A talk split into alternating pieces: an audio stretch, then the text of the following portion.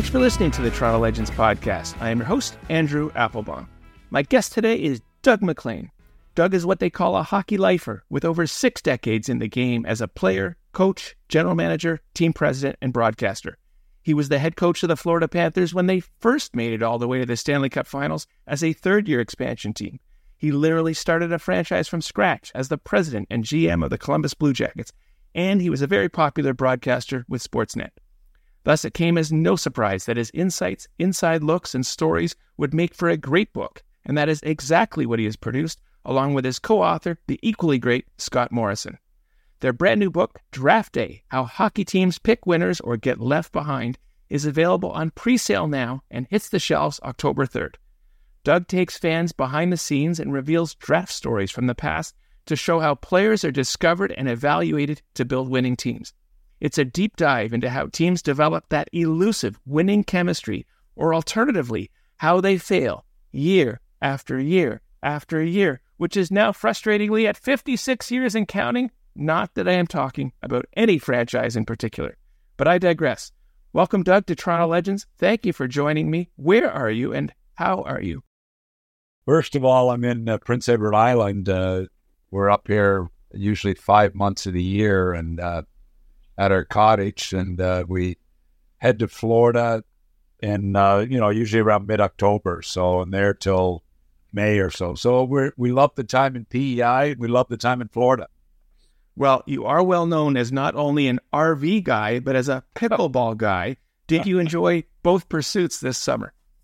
Yeah, you know, the RV and not so much this summer, uh, sort of hanging pretty close to PEI once we get here. But the pickleball is, uh, I played it a lot in Florida at our place because, you know, we have courts right there. And we had a group of guys played when we got home here, actually, my wife Jill joined the Summerside PEI Pickleball Club. And she's been in there every morning. I've been in a couple of times, so I'm better with uh, playing with the old people in Florida.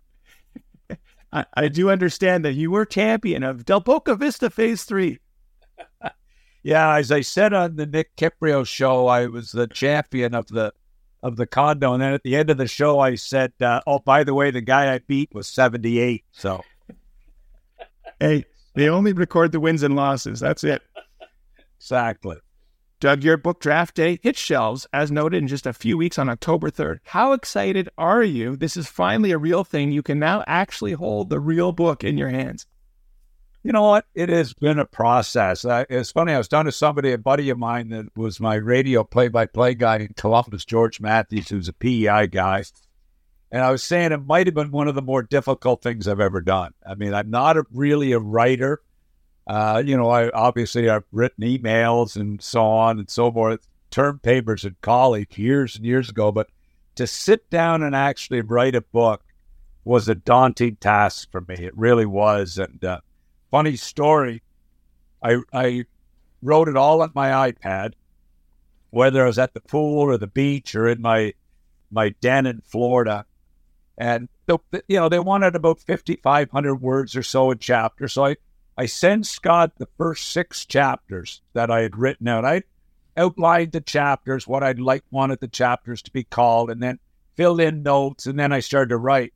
So i sent scott the first six chapters and i didn't know how to do the settings obviously on my ipad so scott receives it and he phones me he said do you not use paragraphs it was one straight line of six chapters, so 30 plus thousand words in one straight line. So Scott's thinking, what have I got myself into here? Uh, being the uh, ghostwriter for this book. But anyway, Scott did a great job, and it was a it was a treat to work with him, and we really we really did have some fun with it as time went on. Well, before we dive into your book, I do want to go, Doug, all the way back and get your story. Where were you born, and please describe your upbringing? Uh, born in uh, Summerside, PEI. Had a had an amazing childhood living in Summerside, and started to play hockey at, at six years of age. Grew up with a, a younger brother and an older, one year older sister. And my parents had a restaurant in Summerside called the Tartan for most of their career, Tartan Restaurant. So I grew up in Summerside. I left home when I was 16 or 17 to go away and play hockey. Played Montreal Junior Canadiens. And then I came back and uh, finished my uh, did my my degree at UP University of Prince Edward Island. Taught school for seven years in Summerside. Coached the local junior team and went back to do a master's at Western in in uh, educational psychology. I was a special education teacher, and uh, never really went back to teaching. I got a hockey job at the University of New Brunswick, and then I sort of the hockey, the full time hockey, sort of started off in 1985. So it's been a lifetime since it seems like. Well, your first pro head coaching job was with the American Hockey League's Baltimore Skipjacks, but how you got there was a bit bizarre. It was it was really bizarre. Um, actually, my first job was in St. Louis as an assistant coach, and then I ended up going to Washington as assistant coach with Brian Murray. And then my my well, my first head coaching job was Baltimore. What happened? I was working with Brian, and Brian gets fired, and his brother takes his job, which is like maybe the most bizarre thing that's ever happened in the NHL. So Brian and I, I'm Brian's assistant, and Terry gets the job.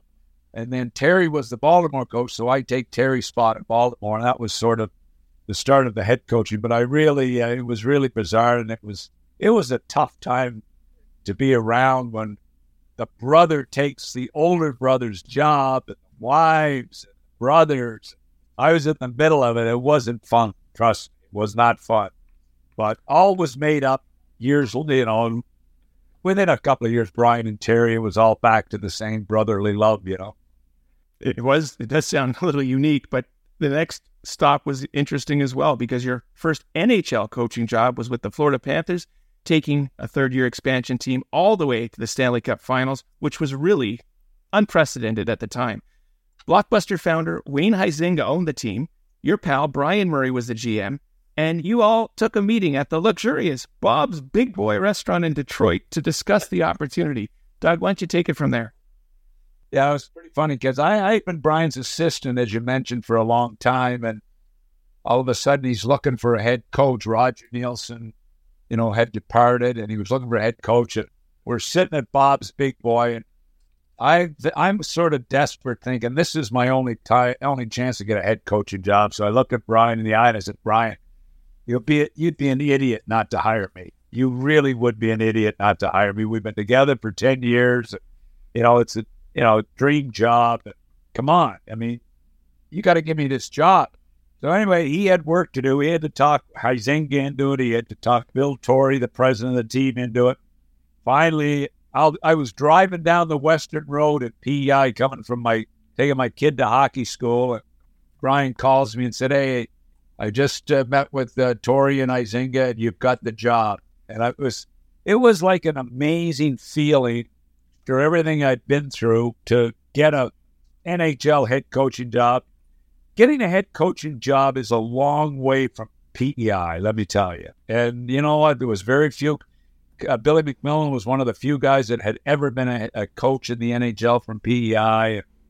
It was uh, a dream come true, and Brian Murray gave me that opportunity. And I mean, if it's not for a few guys like Jacques Martin, who gave me my first assistant job at St. Louis, Brian Murray, you gave me this job. I never would have been in the NHL. You know.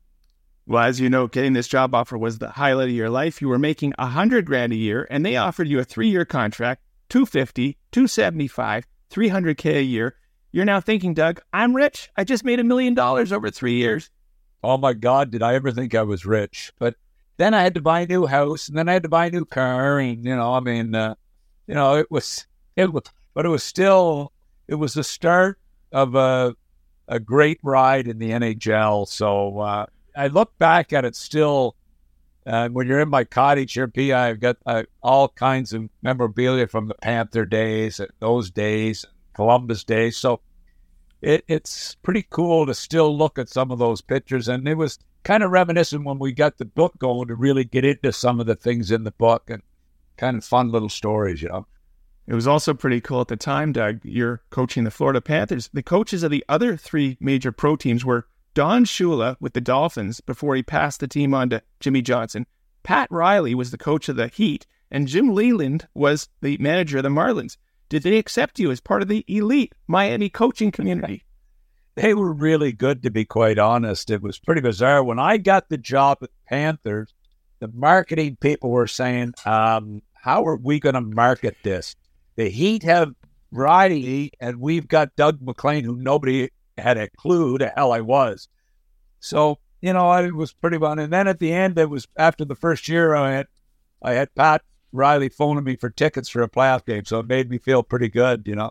So it was fun, but I mean, I'll never forget they had a contest in my third year after we went to the Stanley Cup. Wayne tore up my contract and he moved me up to four hundred fifty thousand a year. And they had a thing in the newspaper one day, and they showed Pat Riley at two and a half million, Jimmy Johnson at two million, Leyland, Jim Leyland at one point six, and me at four fifty. And my son came home from school, and he was in grade five or six, and he was embarrassed because the kids were teasing him about how poorly paid his old man was. I thought, Clark, I'm doing pretty well. I'm doing pretty well. Yeah, I'm not making two mil plus, but we're doing okay, you know. So he was kind of embarrassed by it, you know. Uh, Doug, jumping ahead in your career, your greatest challenge and greatest thrill had to come from starting a franchise from scratch. This being your 11 year journey with the Columbus Blue Jackets, you had to hire 250 people, build an arena, sell the sport of ice hockey in college football mad Columbus, Ohio, and you started with an empty pad of paper on your desk and only 18 months lead time. Exciting as hell or scary as hell? You know what? It was really exciting when I got the job, and I, and first I got the GM's job, and that was that was exciting. Okay, I'm going to be in charge of the hockey. Then I get there, and the building hadn't been started really, and there was I was really the only employee. And I said to the owner, I said, we need a president. We need a president here to look after the business side of the operation and, you know, ticket sales and all. And he said to me, he looked at me, he was like 80 at the time, 78, Mr. McConnell, real great guy. He looked at me, he said, ah, you can be the president too. I thought, oh my God, he thinks I'm running a Pee Wee Triple A team here. So anyway, we started, and you know, like I said, I, I took the Florida Panthers media guide. I remember sitting home one night with the Florida Panther media guide and going through it and looking through the business. Okay, I need a VP of corporate sales. I need a VP of marketing. I need a human resource, and I just went down the whole thing of the list of people that I that I needed. So the hockey side I felt okay with, but the business side was done. And then we had to sell twelve thousand season t- tickets and PSLs to get the franchise. So we, it, it was an amazing undertaking and it was exciting and it was fun. And Columbus was not a hockey town. There was 700 kids playing minor hockey. And in Columbus, which is a was a million four people at that time. And uh, today there's seven or 8,000 people playing minor hockey because of the Blue Jackets. So it really, I mean, it it was a it was a challenging time. It was not easy, built with an expansion team, especially with the rules when we came in. It was tough, but it was a it was something I look back and think uh, how great an experience it really was. And one of the most gratifying parts was when you had opening night. The owner flew your parents, Jim and Fran, in for opening night. What do you remember about that experience? Uh, well, yeah, opening night was was unreal because we had been a year and a half preparing for it. You know, had the building builds, and we worked on building the building. You know, I was I would go to the construction meetings, and it was a really, it was unbelievable from where it started, seeing this gravel pit in the road in the center of the city, to seeing Nationwide Arena completed, and all the the meetings and and the journey to get that done for all of us. Then Mr. McConnell, you know, said, you know, I'd like your parents to fly. You know, I, mom and dad were going to come, but he sent his private jet to Summerside to pick up my, you know, my couple niece and nephews and mom and dad and you know my sister and brother. So really, it really made it a special, special night. Jill's, my wife's family came as well. We just had a, it was an amazing MacLean Shanks, which is my wife's name from Brockville celebration, you know, to, for that opening night face off. Doug, let's now talk about your broadcasting career in which you took the opportunity to come to Toronto and work for Rogers Sportsnet on both TV and radio. Hockey Central at noon with Nick Kypreos and Darren Millard was a huge show. How'd you get this job? Well, it's pretty funny. I when I was finished in Columbus, we I was involved for the for eight months with the you know the process to try to buy Tampa Bay Lightning. And when that fell through, I got a call from Nick. I got two calls. I got a call from Nick and Bob McCown eh, within a day or so, and they said, "Hey, why don't you consider coming to Toronto and and working here?" And next thing I know, I'm on the phone with Nelson Nelson Millman and uh, David Akonde, and all of a sudden uh, I'm in Toronto working at Sportsnet. And you know what? I had a ball. I had a ball doing that job. I I never, you know, I thought it would be a short term because during the process, the eight or plus years I was there, almost ten maybe, I was in, I interviewed for numerous hockey jobs, and now you know it, nothing really. It wasn't the right fit or whatever at the time, and I had a ball with Nick and Darren and uh, and all the guys, and I I think back to that. Well, Scotty Morrison was with us there, and John Shannon, just an amazing group of people, and it was a blast. It was a great way, really, to finish my career, to be quite honest, and uh, and it was still hockey. I mean, I was still heavily involved in hockey because you had to watch it to talk about it. So, you know, uh, it really was an exciting way. And I, it's bizarre when I go to Toronto or I go out in PEI or I'm out in Florida, I get recognized more from Hockey Central at noon than I do from anything. It's crazy how many people bring that show up still to this day, you know? And uh, that's it. You know, Nick and Darren were so great to work with. We did have a ball and we, it, it was like a, you know what? It, I felt terrible because it wasn't really a job and they paid me pretty well. And I'd fly up from Florida every Wednesday morning. I'd do Wednesday, Thursday, Friday, and then I'd fly back to Florida on Saturday. I'm thinking, I'm getting paid for this? Are you kidding me? But anyway, it was a ball. Well, here's what I'm curious about. You have been involved in hockey for over six decades, 24 of those years in the NHL. You've had relationships with literally thousands of people. When you moved to broadcasting, did you end up losing friends or did they understand that you had a job to do and that you were just telling it like it was? You know what? I, I was really sort of blown away by that because we told it the way it was. But I think the greatest compliment I got from my broadcasting was GMs and coaches and players loved that show. And I used to hear from them all the time. I'd be on the air doing a show, I'm doing Hockey Central at noon, and Scotty Bowman would text me and say, Hey, Doug, you missed this, uh, add this to it. Or, you know, Kenny Holland would send me a note or Doug Armstrong. I mean, it was bizarre. Like they watched this show. And, you know, I remember hearing about Sid Crosby and the and the Penguins. They used to sit in the room after practice and watch the show and listen to the show. So it was a show that fans loved, number one, players loved it, and the coaches loved it. Patty Kane has told Nick and I numerous times that he absolutely loved that show. It was his favorite hockey show. So that was sort of the the greatest compliment you can get when fans like it. But you know, you didn't you weren't always the pupper. Somebody was telling me the other night that there was a famous uh, interview I did with Bob McCown. We get into a vicious, vicious battle on the radio for 45 minutes. My mother died hating Bob McCown. Bob and I sort of became friends back again. But somebody was saying they read us that, that it went viral, and they said they were just looking at something the other night, and they said, Ah, it doesn't matter. I hated both those guys, McCown and MacLean. So,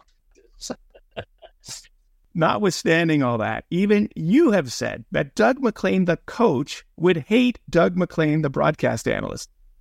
Yeah, maybe I was too honest. You know, and it's funny that actually came from an enemy of mine, an enemy of mine that was the writer in Columbus who we did part ways on very good terms, and he he actually mentioned that to somebody that Doug MacLean the coach and GM would not like Doug MacLean, the TV guy.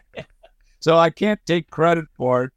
It was a guy that I don't really like a lot, Columbus, that ripped me a new ass on a regular basis. So I, I still I still don't spend a lot of time with him.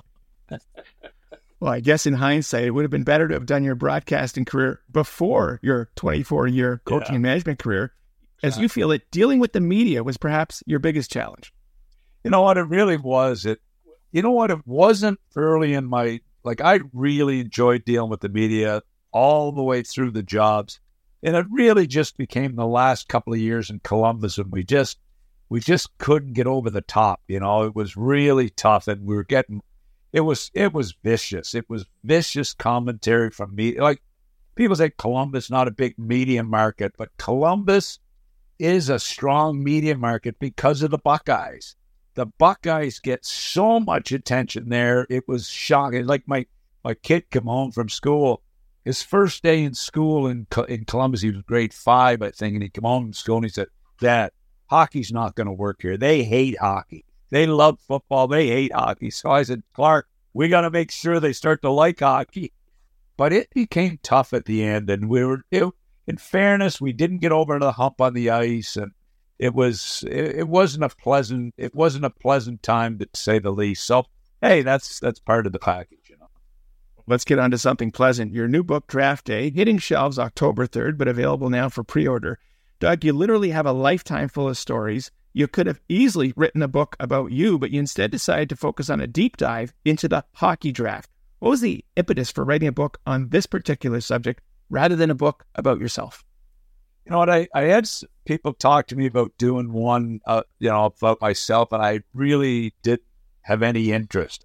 So I never really thought about it. You know, I, I talked to a couple people and I said, no, I didn't want to do that. And and then I get a call from uh, this literary agent, and you know, he he said, uh, "Hey, Doug, uh, Brian Wood," and he said, "Did you ever consider writing a book?" And I said, "Well, not really." And he said, "Well, it's not about yourself; it's about your experiences around the draft." You know, they wanted to be like a a Moneyball style book of hockey, and as well, that's going to be challenging, but it really sort of intrigued me because it really was my experiences and other people's experience with the draft. So that's what changed my mind that it wasn't about me and they, you know, we were able to tie in really my life stories of the draft and my hockey experiences. And yeah, I've got a ton of stories, hockey stories, but you know, you had to shave it down to just draft type stories, you know. But anyway, it was a, it was it turned out to be fun. And Scott uh, Scott Morrison was a big part of that. Tim Ormsby, another great Toronto sports writer, helped as well and was really important with it. And uh, uh, I I really couldn't have done it without them, to say the least. You know. I think what's great about it is you do take people behind the curtain. You write that for even the most diehard hockey fan, the preparation for draft day is what you call a black box, a process unknown and unseen by the public. Draft week is the highlight of this process for any general manager, as it's a week leading up to two days of great anticipation and excitement and pressure, a week during which you can make things happen for your franchise or not. Yeah, you know what? I, I, I really went into depth in the book on it's it's bizarre. Since 1990, almost every Stanley Cup winners had at least 10, 10 of their own draft picks on the team. And since 1995, every multiple Stanley Cup winner, which was Pittsburgh multiple times, Jersey multiple times, LA multiple times, Chicago multiple times, Tampa multiple times. They all had 10 of their own draft picks. And that came from a great friend of mine, Bob Strumm, who worked for me with me in Detroit and, and also in, in uh, Columbus. And he sort of, you know, went through in his research and found this. And I took it and ran with it because when you really look at the great Red Wing teams, the great LA King teams, the great Pittsburgh teams, the great Jersey teams, those teams all had 10 of their own draft picks on the team. St. Louis, the only year they won the Stanley Cup, 10 draft picks of their own. So, point being that you really have got to have your own draft picks make your team to eventually become a Stanley Cup winner. And it's it's been proven time and time again. This year, of all the bad luck I could have. This year was the only time in the last 35 years that the Stanley Cup champion didn't have 10 draft picks. Vegas. Because they did it a little differently because of free agency and now free agency so much bigger. So that was a really interesting look at how these Stanley Cup teams were built and how many draft picks of their own were really on the teams. So that was kind of a fun, fun look at that most people never ever thought about. And I thought it really really hit home in the book, you know? Well, it certainly does. Drafting is so, so, so important. But on the other side, drafting 18 year olds is really a crapshoot. Oh my God, it, it, the mistakes that are made, and and you can throughout the book, uh, you know, you we pointed out the great picks and the bad picks, and I I made fun of myself uh, on a couple of my picks that are legendary. Nick Kypreos said to me on the on the radio one day recently, he said, "What would have happened if you would have drafted Kopitar instead of Brule?" Well, I took Brule at six. Who, when I took Brule at six, people loved this guy. People loved this guy. He was the Sid Crosby of the West, and Kopitar was a really, really good player in that draft. But nobody had Kopitar rated in the top ten in that draft. Nobody. LA took him at eleven, so it wasn't. I wasn't the only genius that bypassed on Kopitar, but the Columbus media certainly made it out like I was the only one that passed on. I'll tell you that. But taking Brule, I said to Nick, I think taking Brule over Kopitar probably cost me about $30 million personally. Because I'd probably still be a GF today if I would have done that. So, you know, that's, uh, and we know what GMs make nowadays. So it, it was an expensive mistake to say the least. And I regretted it. But, and you know what? My scouts loved Kopitar. Don Boyd loved Kopitar and I made the call. And I so in the book, there's a couple of chapters that I really I basically said I hey I made make I made mistakes, but like you just said, when they're 18, it, it's a it is really it is really challenging, no doubt about that. Hindsight is always 2020. yeah. Doug, you write about what you call the GM conundrum. You have to win games to survive, but some seasons losing is not a bad thing, and it's actually the best thing. The key is finding a way to lose and survive and not be accused of tanking. Tanking does occur in the NHL, should it have a role in the NHL? I did a lot on the tanking thing in the book. And, you know, Brian Burke said to me when I got the job in Columbus, I laugh about it, it's in the book. I said, "Hey, Berkey, uh, you know, I just got the job in Columbus." It, Doug, it, it's it's simple. It's a simple job. You are make sure you're lousy for the first five years. Get the top pick every year, and you'll you'll have a great time. I wasn't smart enough to do that. I was and my owner was not on board with that. He wanted to win. So the first year we played Columbus, we go to the draft the next year and we're picking eighth in the draft. Like, seriously, what was I thinking about in our second draft ever? First draft you hadn't played, second draft, we were picking eight. Like, like seriously, how dumb was I to do that? And and my owner was so excited because we finished out of Minnesota the first year. He was like we won the Stanley Cup after the season, and I'm thinking, oh man, we're, we're, instead of picking one or two, we're picking eight. So he did not want to tank. He wanted nothing to do with that.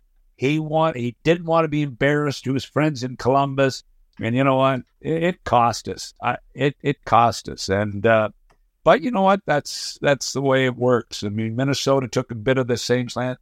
They had a little more success, but it eventually caught up to Minnesota, and uh, it catches up to everybody. Everybody it catches up to, whether you like it or not. As somebody told me, when you get fired from the NHL, there's not a person who's ever left the NHL that's happy.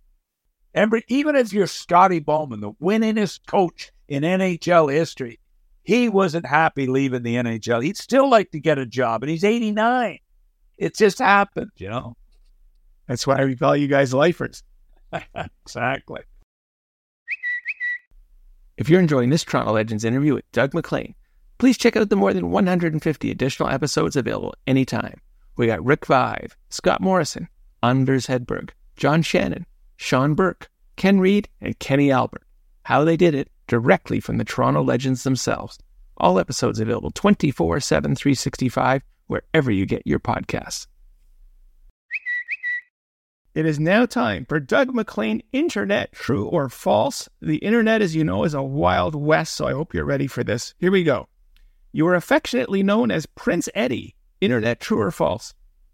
That's true. I get that. I get somebody named me that on the on the internet. I don't know where it ever came from, but yeah, it's funny. I've heard it a lot in the last five or six years. Yeah, kind of bizarre. And, and what it was, it always, you know, they I think they just got sick of me talking about PEI so much, you know. So I was promoting PEI because I love it here and love being from PEI. So that's really where it came from. You know. And what's wrong with that? Yeah, there's nothing wrong with it. Number two, in one of the greatest consulting gigs of all time, you were paid 100 grand by BlackBerry King Jim Balsillie to write a report on the feasibility of bringing the Phoenix Coyotes to Hamilton. Internet, true or false? Absolutely true. He, and what he what he really did is Jim phoned me. I wasn't work. I was doing working with sports at the time, and he asked me if I would do a relocation plan for him to move the team from Phoenix. That's if he won the lawsuit. And it really was a, a short gig. I remember like yesterday going out to the BlackBerry uh, student, going into his office, and I said to him, you know, he's trying to get in the NHL. I said, look, the NHL's tough. It is really tough business, and it's not easy to get in to the group. And, and he looked at me and said, don't tell me what's tough. I've got Nokia, I've got Apple, I've got all these listed all these phone companies, and he was number one at the time. He said, "I'm biting at my heels. That's what's tough." And I thought, uh, I guess he's got a point. Uh, now that I've watched what's happened, he did have a pretty valid point. Did you see the movie Blackberry? I haven't. I, I guess I should watch it, but anyway, I, Jim and I we talked a little bit after that, but not much because he wasn't. It was within two weeks after that he lost the the battle to get the team, and then he just disappeared. He didn't. He didn't really want anything to do with the NHL, and Bettman didn't want him. So I, I haven't really watched the show. You should watch it just because uh, there's very interesting scenes that take place with the interaction with Gary Bettman in the NHL offices. And frankly, I find it very curious that Jim Balsillie so proudly kind of promotes the movie and participates in its promotion when he comes off in the movie as, frankly, not such a great guy. Yeah, I know. Yeah. I have to ask, are you legally allowed to share your conclusions from that report? Yeah, yeah. There was no nothing tied to that. I it, it we were moving it into an old building in Hamilton that had to be redone, and uh, you know, I sort of I sort of made it look that like it could be a very positive move to Hamilton. I really did, and I thought it could be. I thought it'd be an amazing market.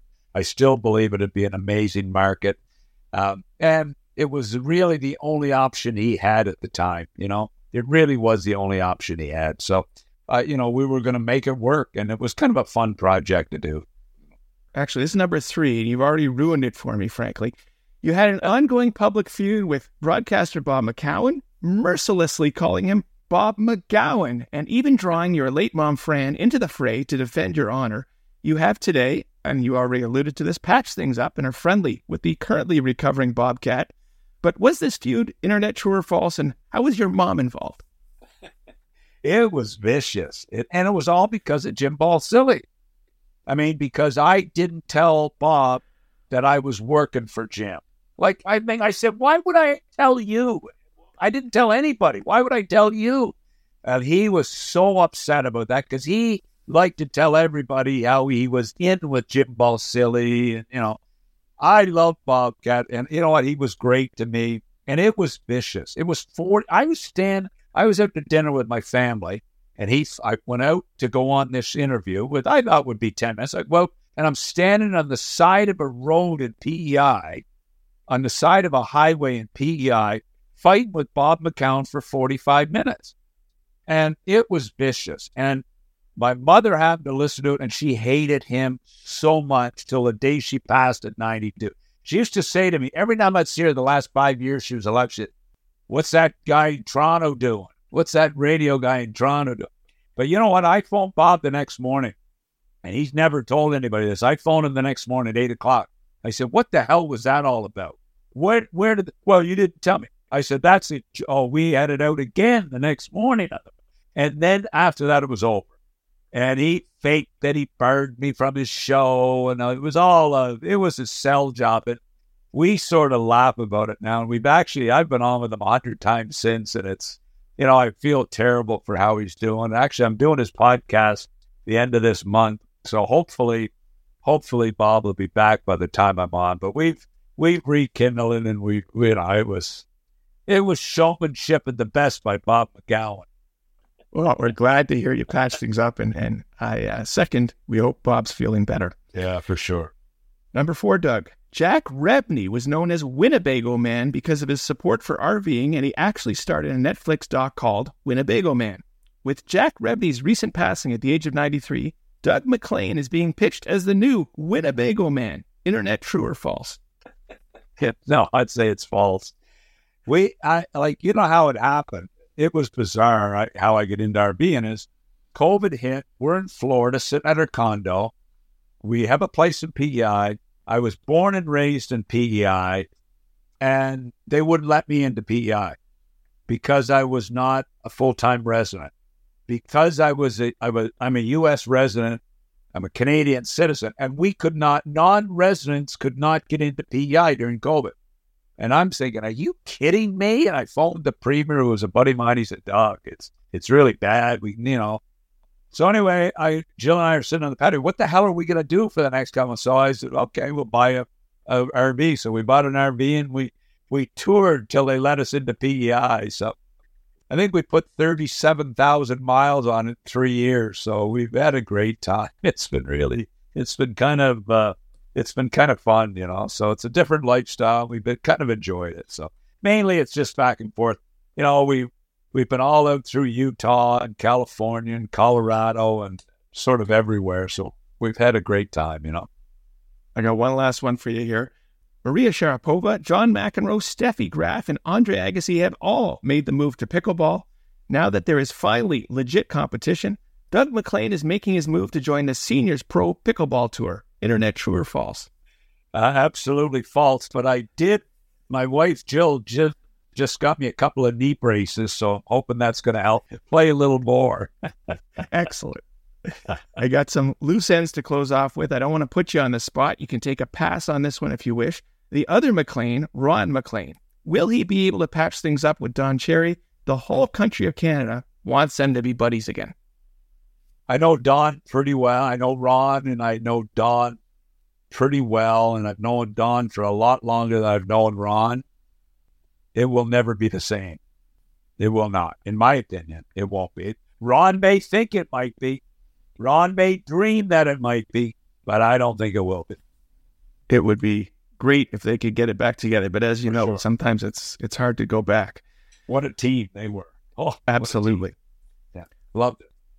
I just had on this podcast legendary broadcaster Kenny Albert, who shared stories of his two seasons as the voice of the AHL Baltimore Skipjacks, in which to save money, he would share a hotel room on the road with, at that time, assistant coach Barry Trotz, who now is not only the GM for the Nashville Predators, but is the third winningest coach in NHL history. Were Kenny Albert or Barry Trotz with you during your time with the Baltimore Skipjacks? This uh, I just tell my son this because I just saw Kenny Albert just put a new took out or has a new book coming out. A mic for all seasons. Trotzy was Trotzy was a was a uh, scout with us and when I left Washington, Trotzy uh, rented my house and became assistant coach in Baltimore. But the key story, and I bet you Kenny Albert never told you this. I hired Kenny Albert for his first job as a broadcaster with the Baltimore Skipjack. Did he tell you that? He did not, and that's breaking news. that is breaking news. I was the guy that gave Kenny Albert his start.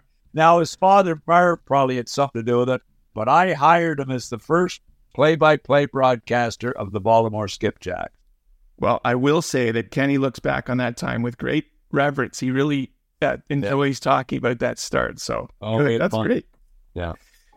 As they say, Doug, everything that goes around comes around. In 1987, when your son Clark was born, you had a guy playing for you on the very first team you coached, the St. Louis Blues, and today, your son deals with that former player, now based out of Chicago, this being none other than past podcast guest, the tank himself, Mr. Gino Cavallini. How surreal is that? It's unbelievable, you know. And uh, it, Gino, Gino was just a great guy. When I, in 1987 with the Blues, 1987, 88, I was with Gino, and I loved the guy. He was just a battler and just a quality person. And Clark met him when he first moved to Chicago 10 years ago. And Gino, who heads up the Chicago Mission minor program, uh, has been just terrific with Clark. And it, it's, I, I really appreciate it. And Gino, uh, And Clark really appreciates it. So it is pretty bizarre. But 87 was the year we met at St. Louis. Fantastic. Doug, you've calculated that since you began your coaching career, moving from job to job, city to city, that you and your wife of 46 years, Jill, have lived in 29 different houses. Do you remember any of them fondly? And did you ever come back from a road trip and drive home to the wrong address? no, but I'll tell you what, the, how it happened was the first year we would rent a house, the second year we would buy a house, and the third year I'd get fired. And then we'd rent, buy, and get fired. Then we'd rent, buy, and get fired. So, you know, that you can get up to 20 pretty quick, you know.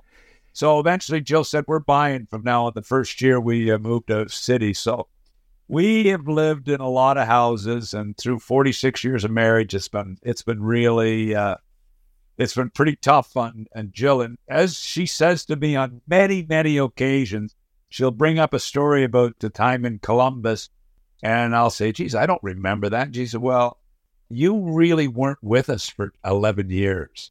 You really weren't with us for 11 years. How bad is that, Pierre? You know." Now, I used to go to all my son's practice, a lot of his practice, a lot of his games, and my daughter's riding and all that. But she said, you know, you weren't really all there those 11 years. So that's what happened, you know. But they still love you. Exactly. Some days.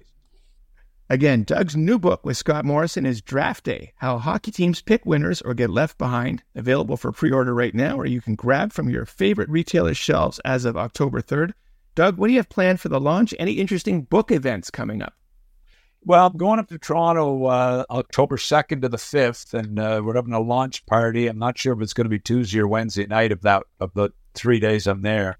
They haven't finalized that yet, and uh, you know, I, I've they said invite some friends. Well, I don't have a whole lot of friends in Toronto, and then I started to put down some names. And I, okay, well, Jack Armstrong was a great friend who came to PEI. Him and his wife and spent a week with us this summer, and Matt Devlin and Brian Burke and John Shannon and Nick Kypreos, and all, all of a sudden I'm and the Hillary the makeup girl and Deb Berman the the clothing person. All of a sudden I'm up to like 45 names or something. So I mean, Scott's got a group. So luckily, Scott and I both have a similar uh, group there, but Scott will have some additional ones. So I'm really looking forward to that and, and the book getting go- out there and, and I'm going to sign, I got a signing at Indigo one of the days I'm there.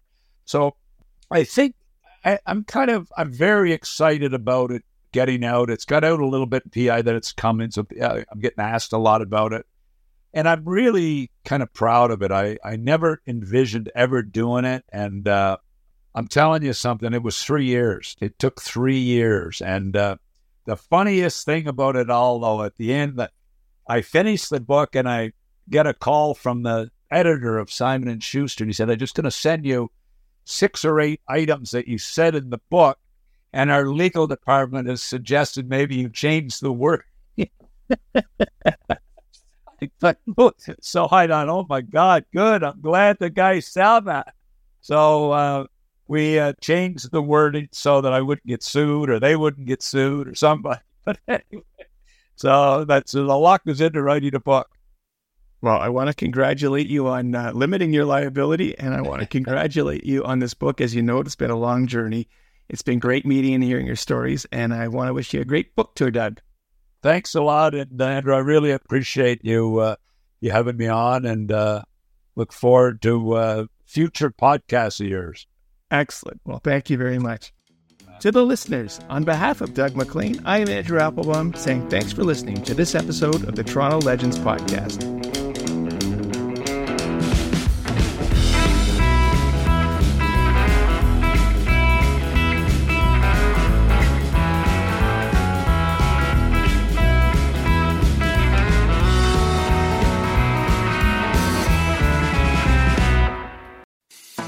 I'm Matt Cundill, host of the Sound Off Podcast, the show about podcast and broadcast. Since 2016, we've been speaking with amazing people who have populated your ears for decades. Legendary broadcasters, research wizards, talent experts, podcasters, voice talent. Almost 400 stories, all for free. Subscribe or follow the Sound Off Podcast on Apple Podcasts, Spotify, Amazon Music, or at soundoffpodcast.com. I'm Jeff Woods, and I'm shining a light on music and the rock stars who make it. He just was one of those people, he, he stood out. He was a magic guy. He really was a magic guy. All, we all have faults. He had the same amount of faults as we all have. This was before Led Zeppelin. Robert was full on. I mean, he was Led Zeppelin without the band behind him. He had the hair, the jeans, the whole thing, you know, and he was amazing. The Records and Rockstars podcast, heard around the world and yours to hear wherever you get podcasts. All the episodes from JeffWoodsRadio.com.